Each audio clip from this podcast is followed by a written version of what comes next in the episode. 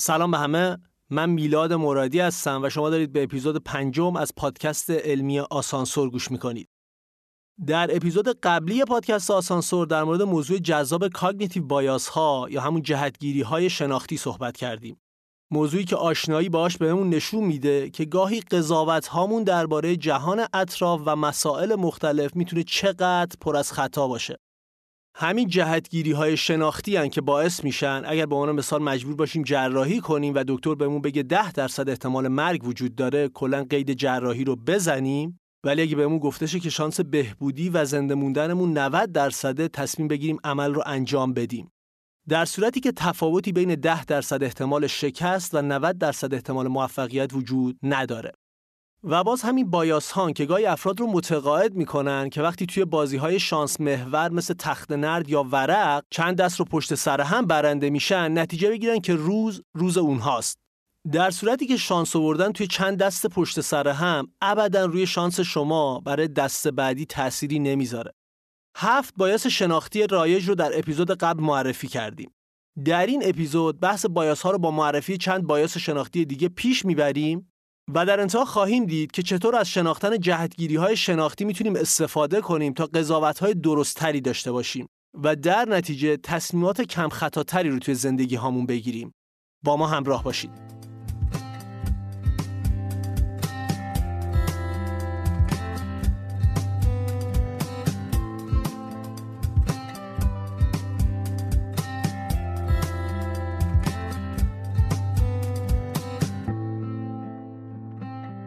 برای شروع صحبت هایی که در اپیزود قبل در مورد بایاس ها و علت رخ دادنشون مطرح شد رو به صورت خلاصه و با اضافه کردن کمی اطلاعات جدید مرور می‌کنیم. البته اگر اپیزود قبل رو گوش ندادید بهتر قبل از شنیدن این اپیزود گوشش کنید که هم جهتگیری های شناختی رو بیشتر بشناسید و مثال هایی که در اپیزود قبل مطرح شد رو از دست ندید. اینجوری شنیدن این اپیزود لذت بخشتر خواهد بود. اگر هم الان دارید به این فکر می‌کنید که کلا قید شنیدن این اپیزود رو بزنید و بعدا دوتاش رو سر فرصت با هم گوش کنید کامنت هم در مورد ضرورت شنیدن قسمت قبل رو فراموش کنید. گفتیم که مغز انسان بسیار قدرتمنده اما مثل هر سیستم دیگه ای محدودیت هایی داره. محدودیت هایی در تجزیه و تحلیل اطلاعات به خاطر آوردنشون و توجه به تمام جزئیات. برای غلبه بر این محدودیت ها دو سیستم تصمیم گیری در مغز به وجود اومده. سیستم شماره یک که سریعه و بر اساس اطلاعاتی که توی مغز وجود داره به صورت اتوماتیک تصمیم می‌گیره. و سیستم شماره دو که به صورت منطقی اطلاعات رو تجزیه و تحلیل می‌کنه ولی بسیار کنده. بدون شک وجود سیستم یک برای بقا حیاتیه. این سیستمه که باعث میشه وقتی یه ماشین می‌خواد بهتون بزنه بدون فکر کردن واکنش نشون بدید. و یا وقتی مثلا دستتون به جسم داغی برخورد می‌کنه بدونی که موقعیت رو تجزیه تحلیل کنید دستتون رو پس بکشید. اما همونطور که دنیل کاهنمر روانشناس توضیح میده سیستم تصمیم گیری شماره یک که بر اساس شهود کار می‌کنه یکی از منابع رایج به وجود اومدن بایاس ها یا همون جهتگیری های شناختیه. اونجایی که به اشتباه به جای سیستم شماره دو مورد استفاده قرار می‌گیره و این اشتباه می‌تونه منجر به تصمیم گیری ضعیف شه. بذارید یه مثال بزنم. به سوالی که میگم گوش کنید و بدون فکر کردن بهش پاسخ بدید. قیمت یک توپ و یک راکت 11 هزار تومنه. قیمت راکت از قیمت توپ ده هزار تومن گرونتره. قیمت توپ چقدره؟ به احتمال خیلی زیاد جوابی که به این سوال می‌دید هزار تومنه. درسته؟ پس بعد نیست بدونید که این جواب غلطه. قیمت راکت 10500 و قیمت توپ 500 تومنه. اگر به این سوال پاسخ هزار تومن رو دادید دلیلش اینه که از سیستم تصمیم گیری شماره یک برای پاسخ به سوالی استفاده کردید که باید با سیستم تصمیم گیری شماره دو بهش پاسخ داده شه. ببینید واقعیت اینه که شهود ما اغلب ما رو به بیراهه می‌بره. می‌دونم خیلی هاتون شاید با این جمله موافق نباشید اما مجبورم دوباره تکرارش کنم. شهود ما اغلب ما رو به بیراهه می‌بره. البته همه بایاس ها مربوط به سیستم تصمیم گیری شماره یک نیستن. به عنوان مثال بعضی از بایاس ها می‌تونن مربوط به حافظه باشن. چون همونطور که در اپیزود قبل گفته شد وقتی شما چیزی رو به یاد میارید در واقع یک رویداد رو به صورت کامل مثل یک فیلم توی مغزتون نمی‌بینید. این مغز شماست که های زیادی از گذشته رو در لحظه می‌سازه و این بازسازی ممکنه چندان دقیق نباشه. بعضی از بایاس ها هم به علت محدود بودن توانایی ما در توجه به جزئیات به وجود میان. کافی همین الان سرتون رو بچرخونید تا از حجم زیاد اطلاعاتی که دوروبرتون وجود دارن و همین الان بهش بیتوجه بودید حیرت زده شید. لباس آدم های اطراف و چیزهایی که شاید به دیوار نسبن و بارها این موقعیت وجود داشته که بهشون توجه کنید ولی نکردید و کلی جزئیات دیگه. خلاصه اینکه مغز انسان که یکی از عجیب ترین و پیشیده ترین پدیده هایی که در جهان می‌شناسیم محدودیت هایی داره و بایاس ها همگی به نحوی با این محدودیت ها در ارتباطن. اما بایاس ها چی هستن؟ به صورت خلاصه یک جهتگیری شناختی یا کاگنیتیو بایاس یک اشتباه سیستماتیک در فکر کردن ماست که وقتی می‌خوایم اطلاعات جهان اطرافمون رو پردازش و تفسیر کنیم رخ میده.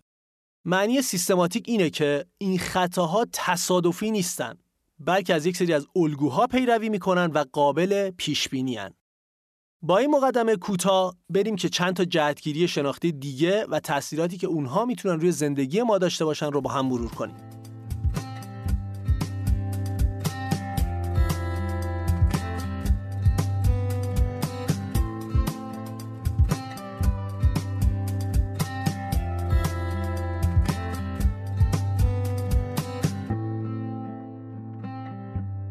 اولین بایاسی که امروز می‌خوایم ازش حرف بزنیم بایاس خدمت به خوده Self Serving Bias. این جهتگیری باعث میشه که وقتی اتفاق بدی براتون میفته عوامل بیرونی رو مسئول بدونید و وقتی اتفاق خوبی رخ میده به خودتون اعتبار بدید. به دلیل وجود این جهتگیریه که وقتی پروژه‌ای رو به خوبی انجام می‌دید یا نمره خوبی می‌گیرید با اعتماد به نفس تمام میگید که خیلی زحمت کشیدم و تونستم نتیجه که می‌خوام رو بگیرم.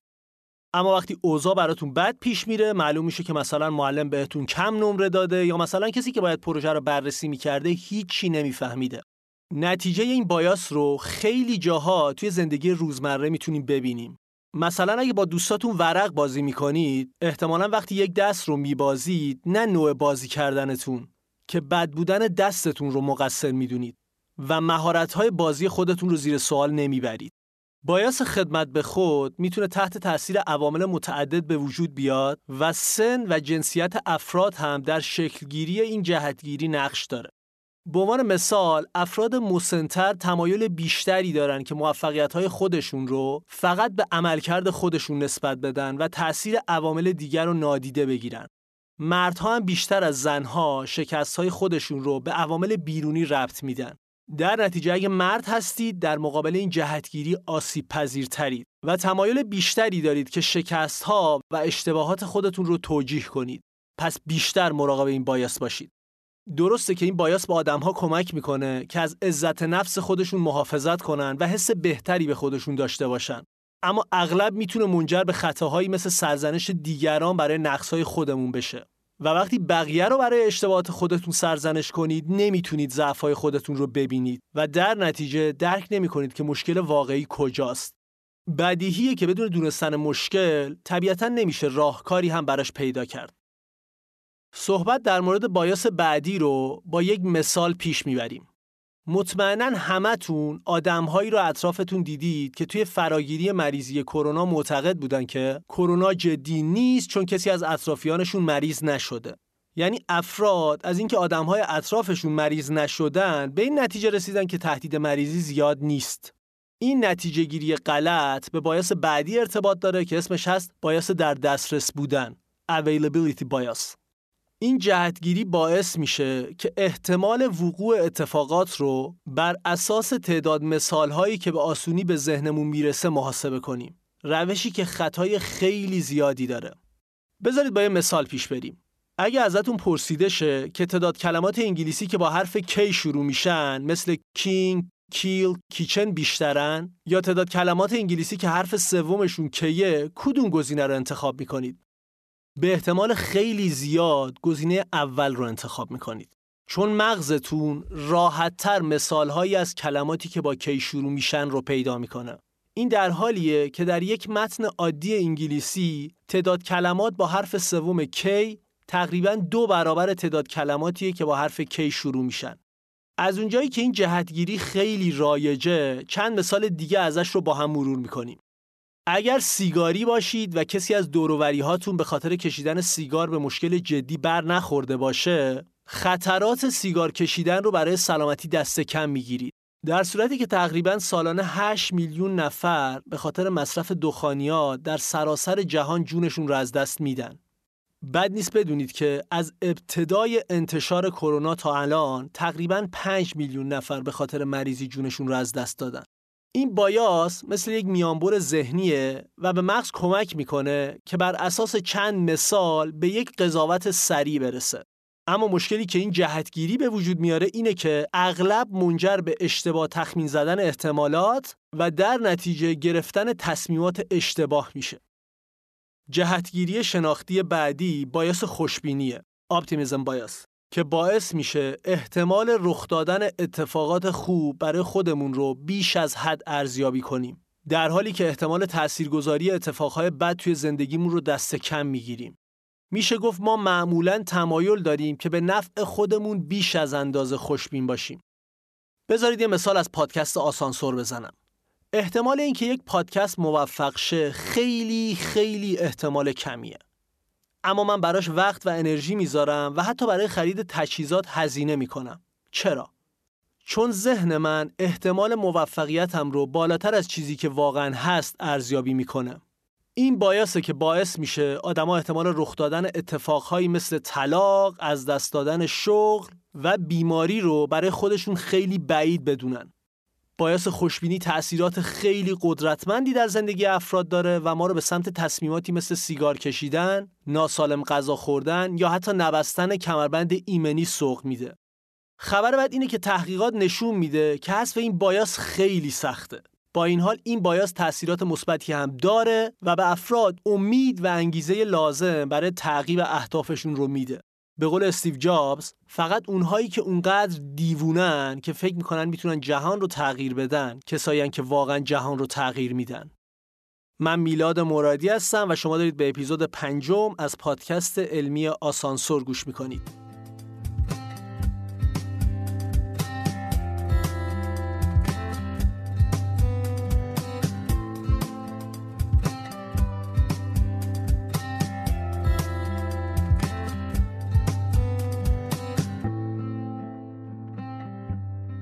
بایاس بعدی که اسمش اثر دانین کروگره دانین کروگر افکت در سال 1999 به وسیله دو روانشناس به نامهای دیوید دانینگ و جاستین کروگر شناسایی شد.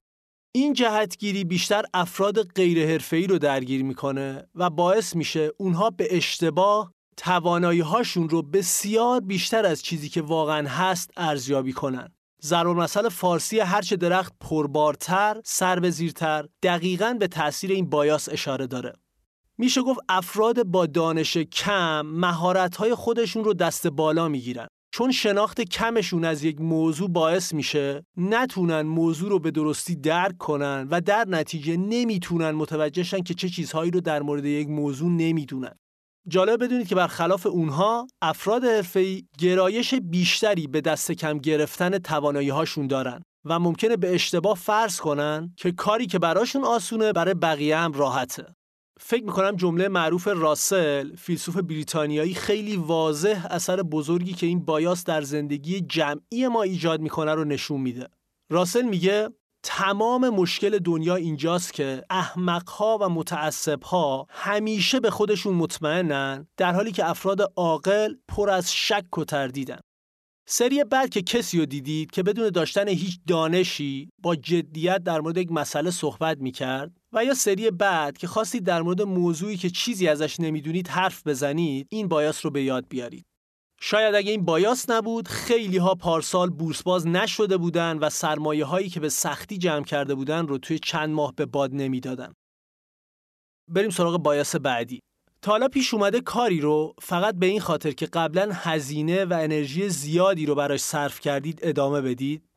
اگه جوابتون به این سوال مثبت شما تحت تاثیر بایاس هزینه غرق شده بودید. The sunk cost fallacy این جهتگیری شناختی باعث میشه که وقتی افراد زمان، تلاش یا پولشون رو در یک فعالیت هزینه می‌کنن براشون سخت باشه که از اون فعالیت دست بکشن.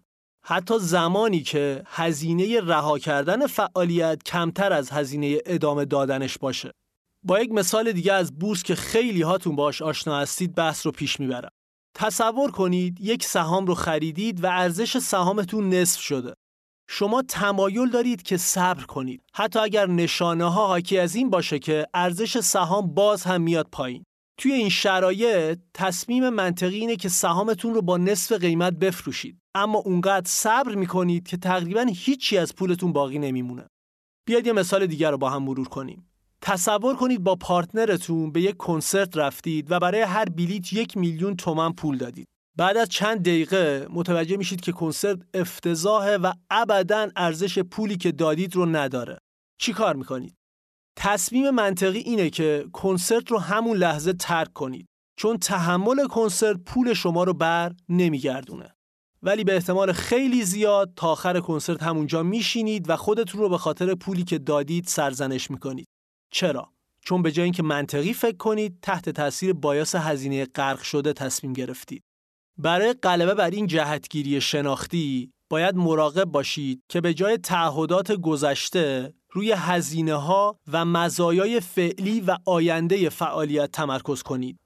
ما باید به جای احساس گناهی که کنار گذاشتن فعالیتی که تا حالا براش هزینه کردیم درمون ایجاد می‌کنه روی مزایا و معایبی که ادامه فعالیت در آینده برامون داره تمرکز کنیم نه هزینه‌ای که در گذشته براش انجام دادیم خلاصه این که بعضی وقتها لازم سهامتون رو با نصف قیمت بفروشید. در غیر این صورت همون نصف پولتون رو هم از دست می‌دید. و بعضی وقتها لازمه روابطتون رو با یه سری از آدمهای اطرافتون قطع کنید. حتی اگر سالها با اون آدمها در ارتباط بودید.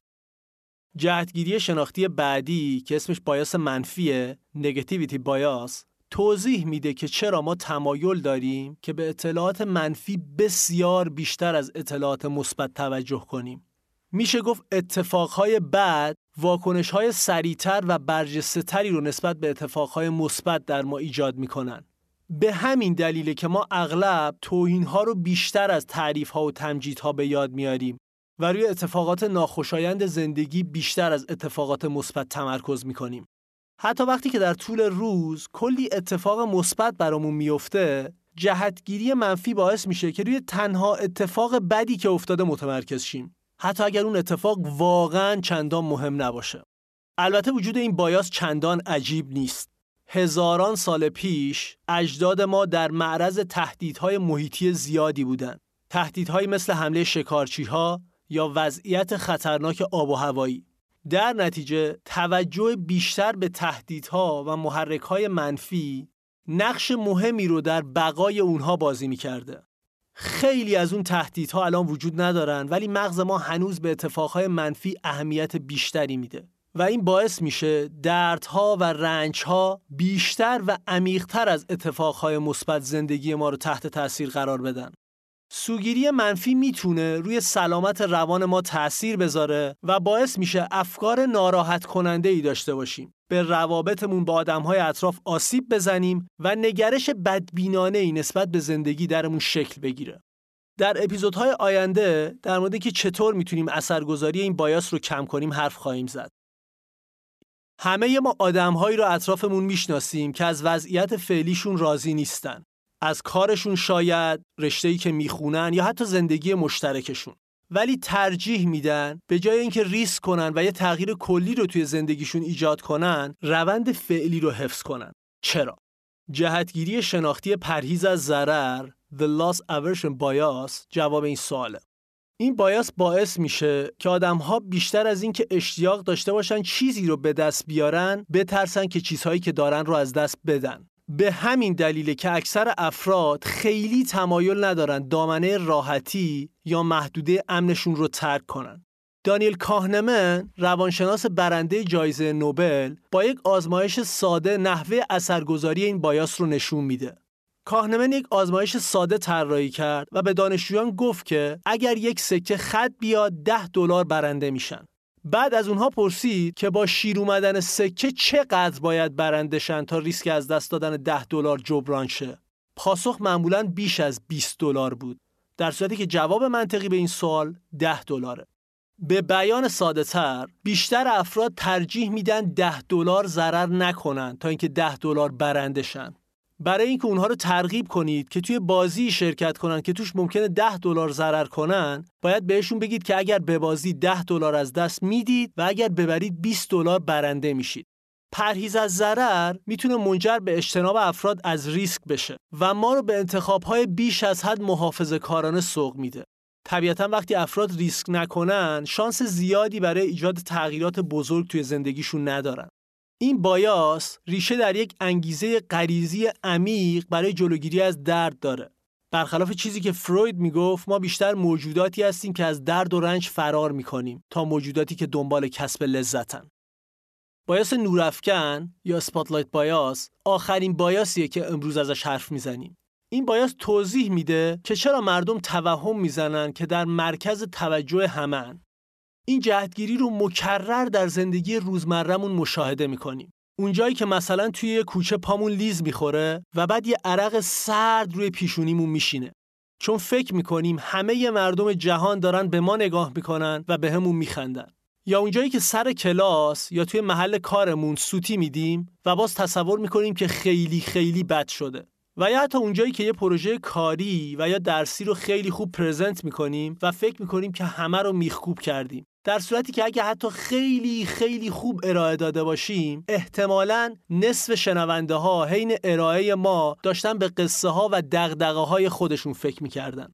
اثر نورافکن باعث میشه که ما دیدگاهی اقراقامیز در مورد اهمیت خودمون برای بقیه آدم ها داشته باشیم و ما رو به قضاوت غلط موقعیت ها و تصمیم گیری بر اساس این احساس غلط که همه دارن به ما توجه می‌کنن سوق میده. خلاصه اینکه واقعیت اینه که آدم های اطراف اونقدر درگیر قصه های خودشونن که فرصتی برای توجه به ما ندارن پس سری بعد که یه جا توپق زدید، سوتی دادید یا حتی اگه کار رو خیلی خوب انجام دادید، خیلی داستان رو حماسی و پیچیده نکنید و این بایاس رو به یاد داشته باشید.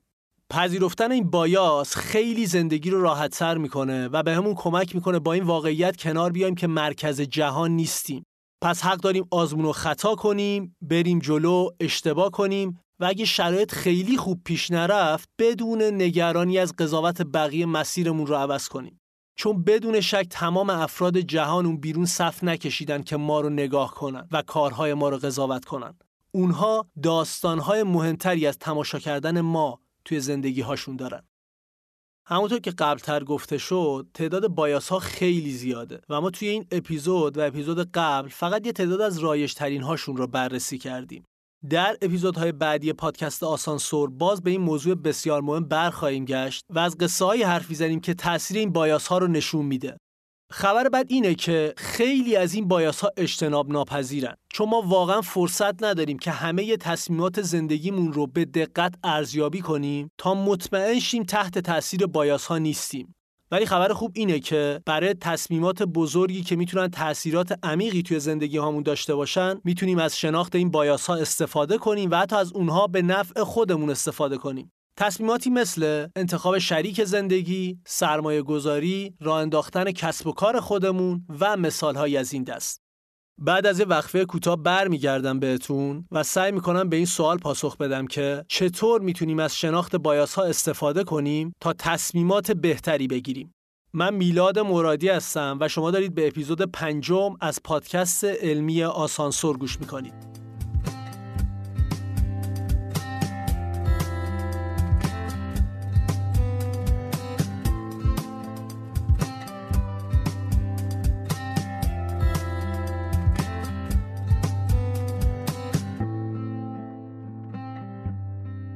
گفتیم که جهتگیری های شناختی می‌تونن تفکر ما رو تحریف کنن. اما لازم تاکید کنم که بایاس ها لزوما بد نیستن. بسیاری از این جهتگیری ها به ما اجازه میدن تا به سرعت تصمیم گیری کنیم و وقتی که با یک وضعیت خطرناک یا تهدیدآمیز روبرو باشیم این سرعت تصمیم گیری می‌تونه فاصله بین مرگ و زندگی باشه. به عنوان مثال اگر در حال قدم زدن در یک کوچه تاریک باشید و یک سایه تیره رو ببینید جهتگیری های شناختی ممکنه شما رو به این نتیجه برسونن که یک چاقوکش اونجاست و باید هرچه سریعتر از کوچه خارج شید. سایه تاریک ممکنه به سادگی در اثر تکون خوردن یک پرچم در باد ایجاد شده باشه. اما تکیه بر میانبرهای ذهنی می‌تونه در موقعیت هایی که تصمیم گیری سریع باید انجام شه شما را از خطر دور کنه. و این ویژگی بوده که برای اجدادمون که مجبور بودن در محیطهای پرخطر گذشته زندگی کنن واقعا حیاتی بوده. حالا بریم ببینیم چطور می‌تونیم اثرات مربوط به جهتگیری های شناختی رو در تفکر کاهش بدیم. قدم اول آشنایی با جهتگیری های شناختیه. البته چون تعداد bias ها زیاده ما بررسیمون رو محدود به 15 تا از bias های رایج کردیم. با یه search ساده توی گوگل هم می‌تونید تعداد زیادی سایت فارسی و انگلیسی رو پیدا کنید که به تفصیل در این مورد حرف زدن. در یک تحقیق اطلاعاتی در مورد bias ها به افراد داده شد. مشابه کاری که ما در این مجموعه دو قسمتی انجام دادیم. نتایج مطالعه نشون داد که این نوع آموزش ها می‌تونه اثرگذاری جهتگیری های شناختی رو تا 29 درصد کم کنه. یعنی صرف شناختن بایاس های مختلف تأثیر اونها رو توی تفکر شما کم می‌کنه. مطمئنا اگر اپیزود قبل رو به دقت گوش کرده باشید سری بعد اگه مثلا بخواد کسی رو استخدام کنید این از ذهنتون عبور می‌کنه که کسی که جذابتره الزاما باهوشتر نیست و همین شناخت می‌تونه باعث شه که بهتر تصمیم بگیرید قدم دوم اینه که از چک لیست ها استفاده کنید به جای اینکه خودتون رو در موقعیتی قرار بدید که ناچار شید سریع و بر اساس شهودتون تصمیم بگیرید از قبل گزینه ها رو بررسی کنید و برای احتمال های مختلف آماده باشید.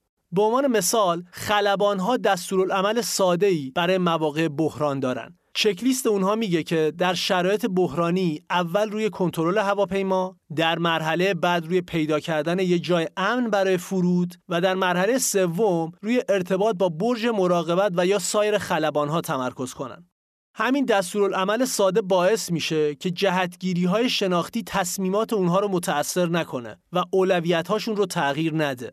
و یا وقتی می‌خواید برای خرید خونه به آژانس املاک مراجعه کنید از قبل اطلاعاتتون رو در مورد قیمت ها و موقعیت محله کامل کنید و چیزهایی که می‌خواید رو روی کاغذ بنویسید. با این روش با دریافت سری اطلاعات از مشاورین املاک گیر بایاس ها نمیافتید. قدم آخر اینه که مشورت کنید و اطراف خودتون رو با آدمهای با دیدگاه های مختلف پر کنید.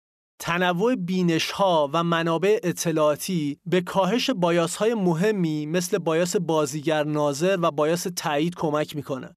وقتی که شما با افرادی با تجربیات مختلف زندگی، تخصصهای حرفه‌ای متفاوت و باورها و جهانبینیهای مختلف احاطه میشید، تصمیم گیری شما بر اساس ورودیهای بیشتری خواهد بود و در نتیجه خیلی از جهتگیری های شناختی نمی‌تونن تفکر و تصمیم گیری شما رو به خطا بندازن. ممنون که با ما همراه بودید. من میلاد مرادی هستم و شما دارید به اپیزود پنجم از پادکست علمی آسانسور گوش می‌کنید. این اپیزود قسمت دوم از مجموعه دو قسمتی ما در مورد موضوع مهم جهتگیری های شناختی بود. در اپیزود بعد به یک موضوع بسیار جذاب می‌پردازیم. موضوعی که یکی از دغدغه های مشترک همه مردم جهانه. اپیزود ششم پادکست آسانسور سعی می‌کنه به این سوال پاسخ بده که واقعا خوشبختی کجاست و اینکه چطور میشه بدون تغییر دادن چیزهای بنیادی توی زندگیمون زندگی شادتری داشته باشیم. چیزی که فکر می‌کنم توی وضعیت فعلی هممون عمیقا بهش نیاز داریم. پادکست آسانسور رو می‌تونید از Castbox، Google Podcast، Apple Podcast و سایر پلتفرم های گوش دادن به پادکست دنبال کنید.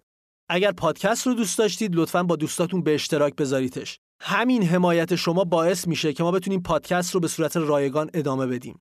توصیه می‌کنم حتما مستند How We Really Make Decision ما چگونه تصمیم می‌گیریم رو ببینید که به زیبایی به موضوع جذاب جهتگیری های شناختی پرداخته. احتمالا نتونید زیرنویس فارسیش رو پیدا کنید پس حتما بهم پیام بدید تا زیرنویس رو براتون ایمیل کنم. خیلی زود برمیگردم بهتون با اپیزود ششم از پادکست آسانسور با عنوان خوشبختی کجاست. با ما همراه باشید.